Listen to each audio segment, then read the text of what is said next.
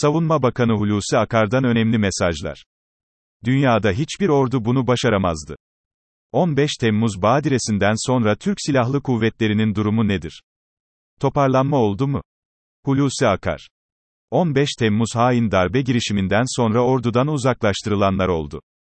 Generallerin %50'si, kurmay subayların %73'ü görevden uzaklaştırıldı. Bunun ardından bir ay sonra Fırat Kalkanı Harekatı gerçekleşti. Sonra da dört büyük başarılı operasyon. Dünyada başka hiçbir ordu bunun altından kalkamazdı. Sözde devlet tehdidini parçalayıp attık. Harekatların amacı, sizin, terör koridoru diye nitelediğiniz yapıyı bozmaktı. Bunda başarılı olundu mu? Hulusi Akar. Terör koridoru eşittir sözde bir devlet teşekkülü. Bu koridora müsaade etmedi Türkiye. Parçalayıp attı. Bu yapılmasaydı bugün çok farklı tehdit ve tehlikelerle karşı karşıya kalacaktık.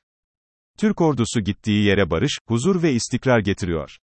Mehmetçik mazluma, masuma, haklıya siperdir. İki devlet tek millet bilinci oturdu.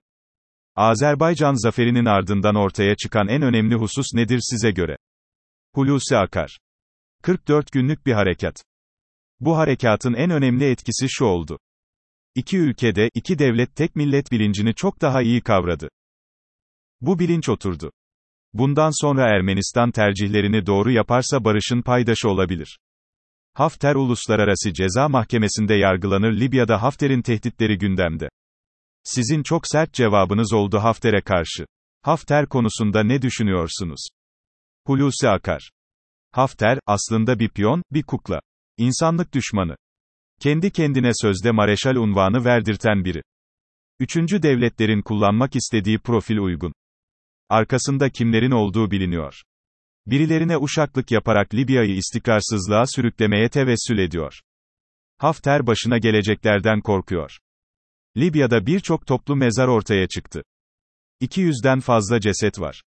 Alçakça yapılan hastane, okul saldırıları söz konusu.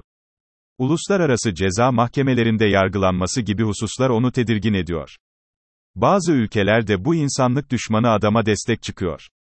Yunanistan kapı kapı dolaşıp tezvirat yapıyor. Yunanistan'la Türkiye arasındaki gerilimde son durum nedir? Hulusi Akar. Yunanistan, son 3 ayda 49 Navtex ilan etti, sadece ikisinde faaliyet gösterdi. Sorun olarak aktardığı tüm argümanlar, kendi üretimi. Türkiye'yi sıkıştırmak için elinden geleni yapıyor. Oturalım konuşalım dediğimizde görüşmeye yanaşmıyor. Kapı kapı dolanıp yalan dolan üzerinden tezvirat yapıyor. Biden yönetimine karşı kılıçları çekmek doğru değil.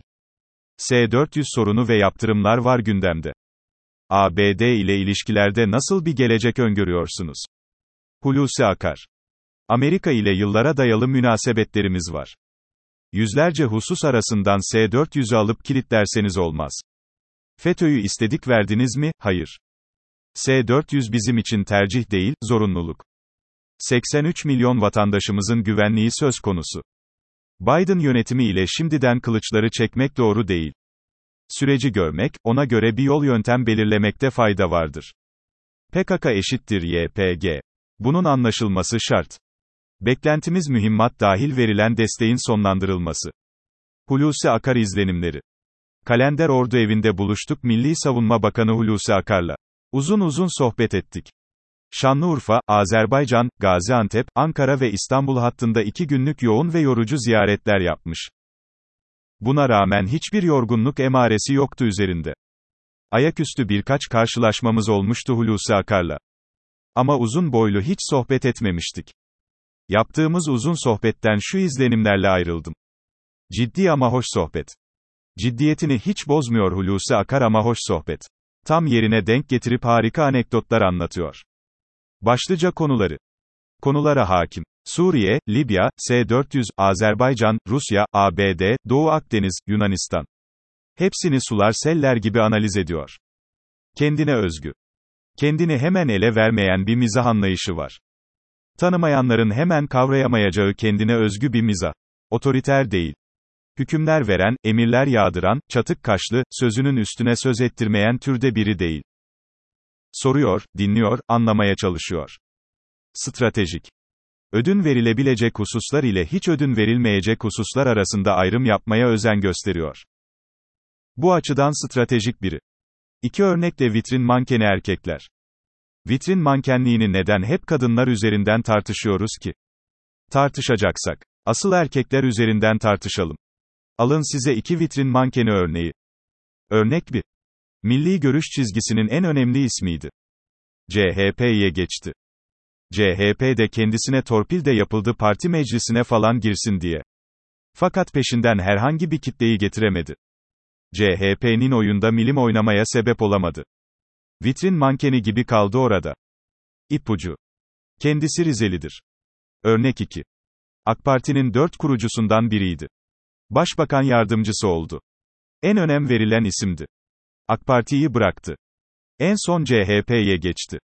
Fakat peşinden kimseleri getiremedi CHP'ye. Onun gelişiyle CHP'ye akan bir oy olmadı. Vitrin mankeni gibi kaldı CHP'de. İpucu. Kendisi Sivaslıdır. Gonca Vuslateri'den beklediğim şeyler. Hakan Altun Gonca Vuslateri ayrılığında. Ben nedense kendimi, kız tarafı gibi hissediyorum.